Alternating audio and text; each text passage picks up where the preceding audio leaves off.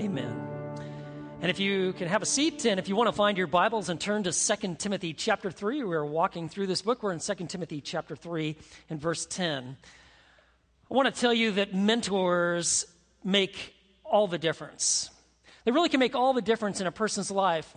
They make really all the difference in a church when people value discipleship and mentoring, and that is actually taking place. I want you to know churches thrive. And for me personally, I, I think I am the product of great mentors and disciplers. Men who come from a variety of different fields who have invested in me and even continue to do. In fact, I spoke with one of my mentors this week, scheduled an appointment, because there's some things I really want to talk about in terms of next steps. And that's what mentors do. And like for me personally, I've, got, I've had businessmen who have been mentors, seminary professors, uh, pastors, a missionary.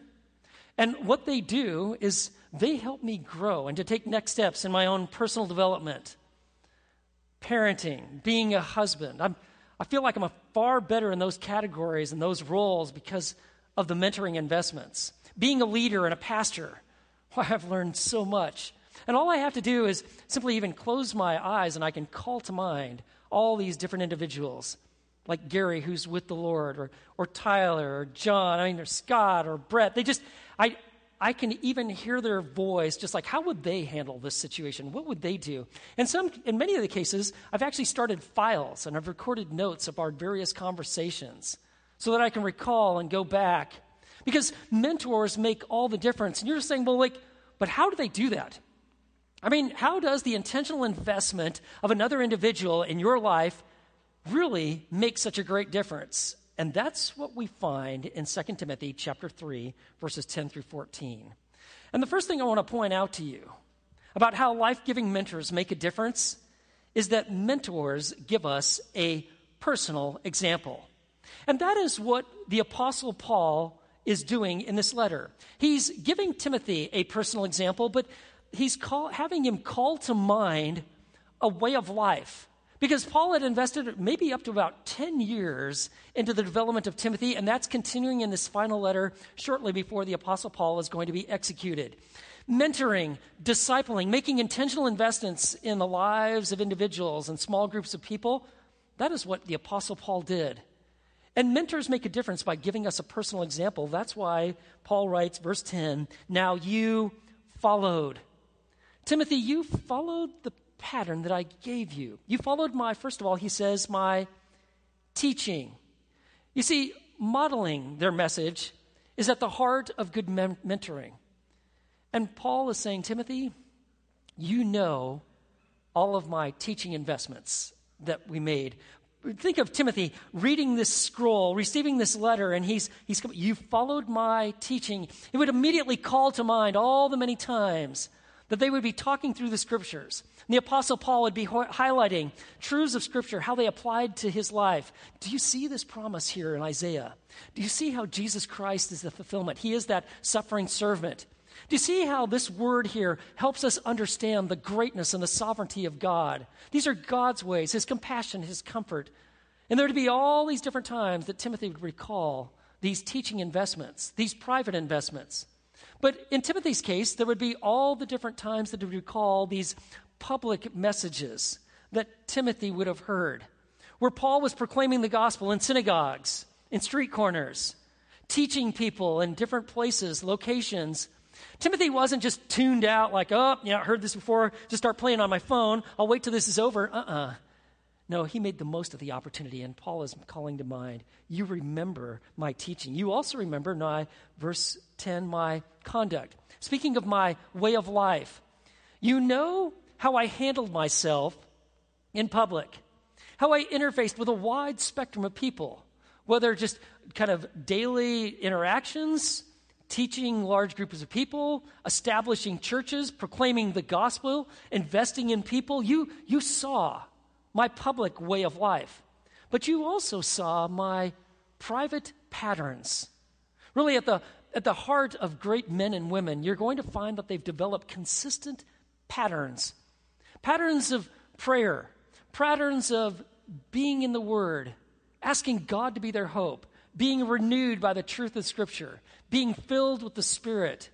And Paul was saying, Timothy, remember how I lived.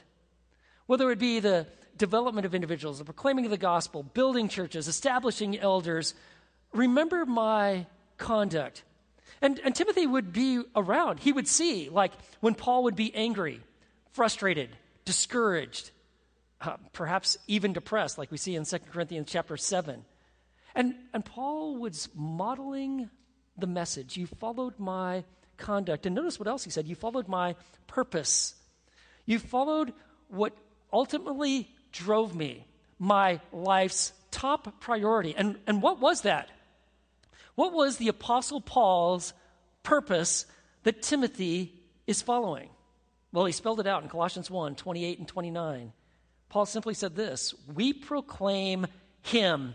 Our message is about a person, the Jesus, Jesus Christ. We proclaim him, admonishing every man and teaching every man with all wisdom, so that we may present every person, every man, complete in Christ. The word complete means teleos, meaning fully mature. Not just that they would know about Jesus, know about the gospel, even trust in Jesus, but that they would grow to the fullness of maturity in this relationship with the living God. And he said in verse 29, for this purpose, for this purpose also, I labor, striving according to his power, which mightily works within me. Timothy, you followed my purpose. Do you see what Paul is doing? You see, we mentor people by giving them a real life example, showing them what it means to follow Jesus with skin on it. And he furthermore, he says, and you followed my patience, the enduring of unhappiness or even pain. You followed my faith, that confidence in Christ, that's taking God at his word. You see, you and I are called to live by faith, meaning we don't have all the answers. We don't even know how it's all going to work out in the here and now, in this temporal life. But yet, we are trusting in what God has given us in His Word. Faith is taking God at His Word, meaning everything that God wants us to have for life and godliness, to walk by faith, He's given us in His Word. That means there's going to be some things we don't know, and that's by divine design. There is mystery to our faith, and yet we move forward with a confidence in Christ. And Paul is saying, Timothy, you followed my faith. Furthermore, you also followed my love. You see that? Love. A love for God, which is what fueled the Apostle Paul's life. We love because he first loved us. You see, when we realize the loveliness of God, the greatness of his character, who he is, his power, how much he really does love us, when we let that settle into our hearts and bring about renewal, a reviving, what happens is that gets translated for a love for God and a love for others. You will always see it. Where there is a great love for God in an individual, there is going to be a compatible love for others. And Paul is saying, Timothy, you know all about me. You know how the love of God drove me. You know that all these sacrifices that I made for people, the hidden costs of being in ministry, and there's a lot of them, it was motivated for a love for the people, sourced in a love of God. You followed my perseverance. Do you see that? Bearing up under difficulty, fortitude, endurance. And furthermore, he said, verse 11, you also followed my persecutions and suffering, such as happened to me at Antioch, Iconium, and at Lystra, what persecutions I endured. And out of them all, the Lord delivered me. And so you see, he's what he's doing. He is mentoring Timothy even in this letter, having him call to mind all the different ways that Paul modeled a genuine walk with God, fellowship with Jesus Christ, and he says, and that even led to persecutions and sufferings. And Timothy would be very familiar with this. But it's interesting that Paul references three different cities Antioch, Iconium, and Lystra. These were cities that the Apostle Paul visited on his first missionary journey. And the idea of persecution and suffering. Well, I want you to know that that's not just something for the modern age. It's why we're praying for the persecuted church. I want you to know for 2,000 years from its inception, there has been the persecution of believers. Heavy duty persecution. So, like, you're like, well, what kind of persecutions are we talking about here? Well, at Antioch, that's where the Jews incited uh, devout women of prominence and also leading men, and they instigated a persecution of Barnabas and Paul, and they drove them out of the district. The next one, in Iconium, why, this is where there was an attempt made both by Gentiles and Jews to stone them. And so they were forced to flee. And at Lystra, as soon as Timothy saw Lystra, his heart would sink. Do you know why? Because Lystra was Timothy's hometown. That's where he was from. That's where he met the Apostle Paul. And what happened at Lystra? Well, that's where they actually stoned Paul. And they thought he was dead, and they drug him out of the city. And they supposed that he was dead, but it says in the very next verse, Acts 14, verse 20, that the Apostle Paul got up and he walked back into Lystra. And you're like, what in the world? Why would he do that? Where do you find such strength, such fortitude, such courage? Here it is. It's right there. And out of them all, do you see that in verse 11? The Lord rescued me. You see, it's out of the difficulties that Jesus sees us through, no matter what you are facing. And as I look around, some of you are going through some pretty significant challenges health issues, relationship breakdown, financial problems. And, I, and at times you might think, like, oh, I am all alone. And that can just whip you into like a vortex of despair and depression. You know what I'm talking about? I want you to know that you are not alone. The Lord stands with you. He will give you His strength, His courage, the ability to persevere, the ability, to go through suffering. Some of you may be taking some heat and finding that there are some challenges of being an open, visible, vocal follower of Jesus. Like you're unashamed of the gospel. And there's some folks like, you know what? Nah, that's not that's not uh, liked so much over here. In fact, it's kind of frowned upon. This idea that you're a, a follower of Christ. I want you to know, no matter what you're going through, it is the Lord who stands with us. Know this our Redeemer is also our rescuer. The very same one who has brought about salvation to us, who died in our place, Jesus Christ, who rose again from the grave. This is the good news of the gospel. Our Redeemer is also our rescuer. And I want you to know that God, He may not deliver you uh, from trouble, but He will deliver you out of it. He'll see you through. And you see what the Apostle Paul is doing? Well, this is what life giving mentors do. They make a difference because they give us a personal example. And just like the Lord stood with Paul, so Timothy knows the Lord will stand with me. Let me give you something else about mentors. Mentors make a difference because they guide us with biblical truth. And that's what Paul does in the very next verse, verse 12. He says, Indeed, out of all, all who desire to live godly in Christ Jesus will be persecuted. Whoa. Did you hear that? All who desire to live godly for God, unashamed, unashamed of the gospel, to be done with the chameleon Christianity that I just kind of blend into my scenario.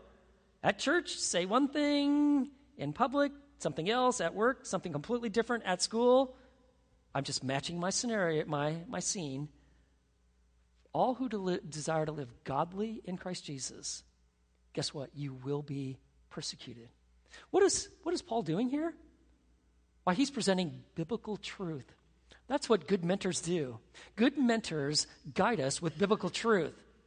And the truth that uh, Paul is highlighting here is exactly what Jesus said in John chapter 15, verse 20. You remember what Jesus said? He said, Remember the word that I said to you. Okay? This wasn't the first time. He says, he must have told them on multiple occasions, remember this. And what is it they were supposed to remember? A slave is not greater than his master. If they persecuted me, they will also persecute you. We who are Christians, we follow a persecuted Lord, a persecuted master. What do they do with Jesus? Huh, well, everything. Everything from maligning him to beating him to handing him over to having him crucified. We follow a persecuted Savior. And you see what Paul is doing? He is a good mentor. He's a life giving mentor because he's telling Timothy, this is the truth of Scripture. You need to know this, especially with the hostilities that you're facing. When he said all, Timothy understood that means me as well. That means that there may be some times where you're mistreated, misunderstood, or maligned. But Paul is a good mentor, a life giving mentor, and he's guiding him with biblical truth. And there's one other thing that, that life giving mentors do. You see it in verses 13 and 14, and that is they guard us from being deceived. He goes on to say in verse 13, But evil men and impostors will proceed from bad to worse, deceiving and being deceived. You see what Paul is doing? Every single chapter in this letter, he is highlighting the fact that there are those who are imposters. There are those who would seek to derail Christians. If possible, even discourage or bring about defeat to a guy like Timothy. And he says, You need to realize this that there are evil men and imposters. And that word impostor has the idea, it could also be translated like swindler or even a sorcerer. And notice what he says they're going to proceed from bad to worse, deceiving and being deceived. They themselves have been deceived, but they're sincere in their deception and they're seeking to bring others to it, and it's going to get increasingly worse. And that means that for 2,000 years, there have always been false teachers, always been deceivers, but it's going to get continually worse. And so when you come from 2,000 years into the future, our present time, false teachers, why, they're going to be very sophisticated. They're going to be very attractive, very alluring. They're going to come across as deeply spiritual. Some will come across as scholars. Others are going to be experts at communication, and they can weave you, uh, like a web and simply draw you in, like almost you don't even know what's happening to you. And they will have, and today, they have a universal audience, a global one. With the internet, they can, they can actually connect with anybody. And he says, Timothy, you need to understand that they're going to proceed from bad to worse, deceiving and being deceived. But you, however, you're different. Do not be led astray. You, however, verse 14, continue in the things you have learned and become convinced of, knowing from whom you have learned them. See what he's saying here? He's basically saying this the best defense is a strong offense. The best defense is a strong offense. If you don't want to be led astray, you need to learn how to stand strong. And what Paul is doing is saying, Timothy, call to mind those people that have invested in you. Certainly that would be the Apostle Paul. But I also think he is particularly focusing on Timothy's grandmother and his mother. You remember we've encountered them uh, before. He's remember he said in verse five, "For I'm mindful of the sincere faith that is in you, which first dwelt in your grandmother Lois and your mother Eunice, and I am sure that is in you as well." He had learned the truths about Christ. He had learned the power and the truth about his the Word of God from his grandmother and his mother. In fact, we can see that in the very next verse. Look at verse 15. He says, And that from childhood You've known the sacred writings, which are able to give you the wisdom that leads to salvation through faith, which is in Christ Jesus. And so, what Paul is doing is saying, Timothy, you need to call to mind. This is the regular pattern of healthy believers. Call to mind the investments that have been made in you. Think back to when that foundation was laid with your mother, your grandmother, all that they taught you, my personal investments. And the same is true for us we need to, at times, retrace our steps, especially if you think you've lost your way, or you're discouraged, or you don't want to move forward, or you're looking to give up. Retrace your steps. Think about those who made those investments in you, whether it be a parent or a grandparent. Maybe you got a Sunday school teacher. Maybe it was a, maybe it was a coach, one of your coworkers, maybe a pastor. Maybe it was at a particular school and like, wow, that was just such a great time of my life. I really was growing in my faith. Remember the investments that were made and move forward. Retrace your steps. And see what Paul is doing? He's doing what good mentors do. He's making relational and intentional investments. You see, when we talk about mentoring, what really comes to your mind? What, what immediately just comes like, oh, when I think of mentoring, I think of maybe like architects, because architects spend a lot of time being mentored, right? Or maybe you think of like medicine, like doctors are mentored by seasoned doctors, and it's a lot of training and a ton of hours. But they, they're dealing with life and death matters. Better get it right, right? We think of mentors in business, right? Learning, growing, developing, investments being made. But what we oftentimes fail to recognize is that God intended his people to disciple and mentor others. Remember, Jesus said, You're to go and make disciples of all the nations. And to tell you, uh, remind you of our definition of discipleship is simply this it is the intentional and relational process of maturing Christ centered believers and mobilizing them for ministry. Mentoring is an aspect of discipleship. It's kind of like taking it to the next level. To give you a definition of mentoring, it's this it's the intentional and relational process of a capable individual developing the abilities and character of a person who desires growth. And you almost, almost always find that people that are making the most of their potential, of their opportunities, of their life, why they've got a mentor in their life. They realize the value and they come to a place where they themselves have not only grown, but they seek to do the same with others. Shouldn't surprise us because knowing Jesus leads to an other centeredness in life, a kingdom mindset on his priorities. So let me give you some people that uh, you know, but you may not have known this about them. Like, for instance, NFL quarterback Aaron Rodgers. He's a different cat, okay? He's, he's an extremely good athlete. But Aaron Rodgers, perhaps one of the best pro football players of all time, says this I love being coached. I love talking football with smart coaches. I love the input, the dialogue, the conversation. His former head coach, when he played for the Packers, Mike McCarthy, said this about Aaron Rodgers Aaron is a really good student. He wants to be coached, and he likes to be coached hard. And I'm sure McCarthy could give it to him. But you see, he valued that because he wanted to be everything he could be. Let me give you another person you're probably familiar with Steph Curry. Know him? He's perhaps arguably one of the best players in the NBA. One of his coaches said this of Steph Curry he is the most educable player I have ever known, both in terms of his willingness to listen and his ability to absorb and execute. You know what that's called? That's called teachability. You not only hear what the coach says, but you're able to implement it and put it into play.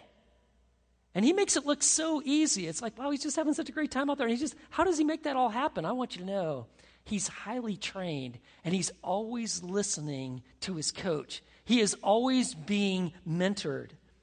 And I want you to know that God desires that the people, his people, are maturing and growing, being mentored, being discipled, having our attitudes, actions, our words, our ministry, and just like being changed. And just like a coach is looking to bring about growth and development, to increase skills, I want you to know that's what is to take place in a church. When mentoring is taking place, when people a little farther down the road are turning around and making investments in others, guess what? Churches thrive. Lives just kind of like step forward.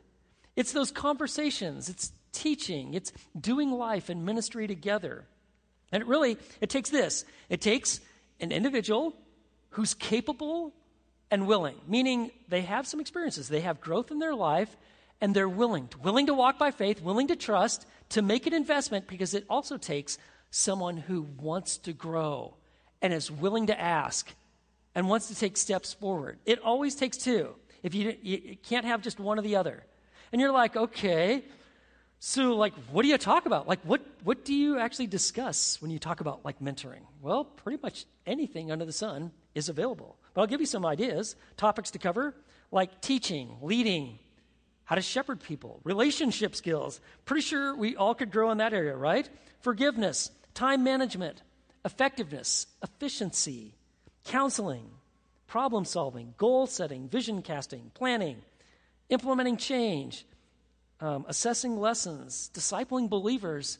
You see, there is all these different areas where, where we could grow. In fact, sometimes it's glaringly obvious that we need to grow. And that's where a good mentor could step in for a season of time. And so, when you're mentoring someone, let me give you what I'm going to call the head, heart, hands, hope approach to holistic growth. Or you could think of it as the four H's. This is what I think about, and this is what you want to think about as you're mentoring an individual.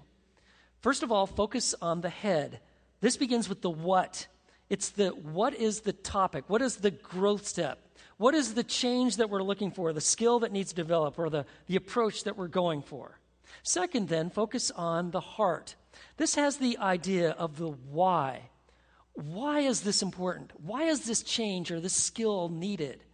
And so you talk about that.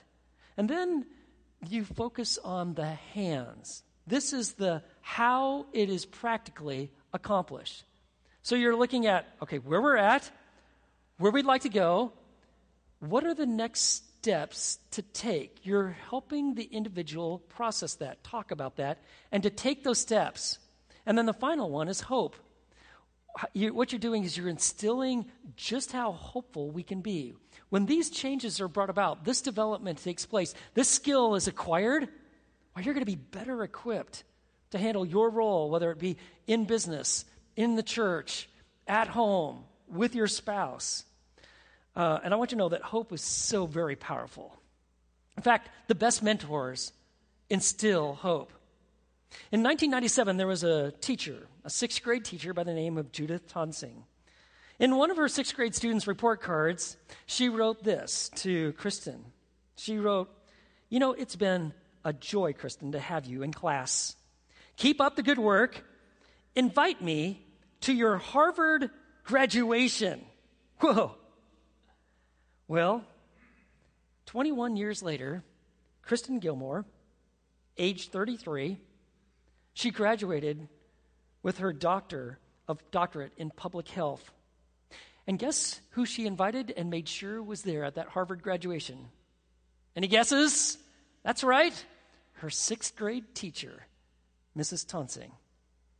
And she spoke of what that teacher meant, all the investments that she made when she was a sixth grader. And she made this statement, and I, I love it. She lit a fire in me. That's what a good mentor does. They're not just informational, they're inspirational. They're making investments, showing a path of possibility. What does it look like to trust God, walk by faith, overcoming failures, lessons learned?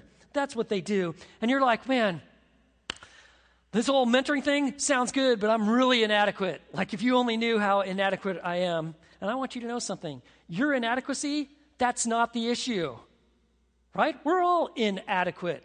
And oftentimes we feel inadequate. But like it says in 2 Corinthians chapter 3 verse 5, you might want to write that down. Our adequacy does not come from ourselves. Our adequacy comes from God. So what we want to do is find our place as a mentor. And PLACE is just a very simple acronym to focus on five traits. And you're going to find that these five traits, they'll not only make you a good mentor, you're going to find this really helpful in just being a friend or a parent. First of all, you need to be a P for personal confidant. You want to build bridges of trust. You are someone that can be trusted. You also then, L, want to listen carefully. Listen to what the person is saying. Don't do all the talking, listen. Listen to what they're not saying. What are their values? What are they really struggling with? Be empathetic. Let them know that you're paying attention. A, ask good questions. Find out. Ask probing questions. Questions like, hey, what do you think the root cause is? What are you learning? What, what do you think God is teaching in here? What is, what is this one barrier that you just are just struggling to, to overcome? What are you grateful for? And when you're asking questions, you're doing so not as someone who is interrogating someone, but you're investigating. You're drawing someone out. C is for coach for growth. That's what mentors do. They are like looking at what are the next steps to be considered, then talking about why this is important, and then how it can be accomplished. It's the 4 H way. And that means when you're coaching for growth, sometimes you're going to have to actually raise a challenge. When you see something concerning or they're going in the wrong direction, you don't stand by like, well, this is going to be a train wreck. I'll see what happens here. No, you're like, hey, have you really considered that if you continue on this path, what's going to happen? No? Well, let me give you a few ideas. You know, like this could lead in absolute disaster. You care enough to express concern you're coaching them. You want to see them succeed. And E then is encourage the heart. Love gives life. You help them develop a confidence in Christ, a faith that God is at work. Recognizing we all face difficulties and discouragements, right? Those killer D's. I want you to know a good mentor has a way of just helping you really see that all things are possible in Christ. And if, let me tell you how to be someone that really makes the most of a mentoring relationship. There's a lot of things that could be said here, but first of all, you need to ask thoughtful questions. You need to, second of all, be teachable. That means that you can listen, that you can implement what is being said. And the third thing is, you need to be thankful. Gratitude is going to bring a lot of growth. But if we're going to make the most of our lives, if Fellowship Bible Church is going to thrive as a church, mentoring needs to have a role. There's a distinguished Harvard surgeon and author named Atul Gawande. And he writes in his book that everyone needs a mentor. And in his book, he writes of his experience that he had been a very successful surgeon for about eight years, but he had noticed that he had kind of plateaued as a surgeon. One day he was at a medical conference uh, after they had gone through their meetings. He had the afternoon off, and he, because he was an avid tennis player, really wanted to play some tennis tried to find someone, ended up at one of the tennis clubs there, and they said, Well, if you want to play tennis, uh, what you need to do is you'll need to pay to have a lesson with one of our pros. And so he's like, Okay, well, not what I had in mind, but sure enough, okay. And he did. And he paid to meet their tennis pro. It turns out to be a kid in his early 20s. Now, this particular kid had played on his college team, and so I guess this is what we're doing here. So they're kind of hitting some balls. And he said, first, the, uh, this college kid took it easy on me, but next thing you know, he had me running all around. Then he said, well, why don't we work on our serve here? And so he had him serve a few times. And then the pro said, hey, you know, I think I could help you really improve your serve. And this surgeon kind of was taken aback because his serve was the best part of his game. But he said, hey, let me show you. Your, your, your right foot is dragging a little bit. In fact, both of your feet aren't under you when you actually serve. And so he tweaked some things a little bit. He says, this kid added about 10 plus miles per hour on my serve. And then he said it wasn't long after that that I was watching tennis and one of his, his favorites, tennis star Rafael Nadal. And he was watching him play in a tournament, and then, whoa, that's right. Rafael has a coach. And this coach was pointing out what he could do to improve, what he was doing right. And it just kind of hit him. Here I am I'm a, I'm a surgeon. And like every elite tennis player, every elite athlete has coaches. But here I'm a surgeon. And I've never once thought to ask or maybe even pay for some other surgeon to help me get better. And then he makes this st- statement Mentoring and coaching operates from the premise that no matter how well prepared people are in their formative years, listen, few can achieve and maintain their best performance on their own. You know who knew that? The Apostle Paul.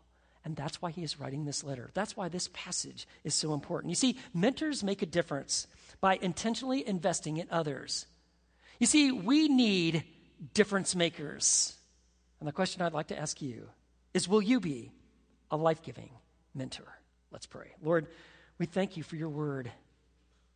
God, you give us such great clarity. You call us into the depths and you show us that through relational investments, knowing each other, being poured into, and pouring into others, God, the faith thrives, your people grow and develop. We become everything we should be in Christ. For someone who has never truly become a Christian, never truly trusted Christ, but they, but they pray with me now and say, God, I, I turn from myself and my selfishness and my sin. This morning, I put my faith in Jesus Christ, crucified and resurrected on my behalf. God, would you help us grow?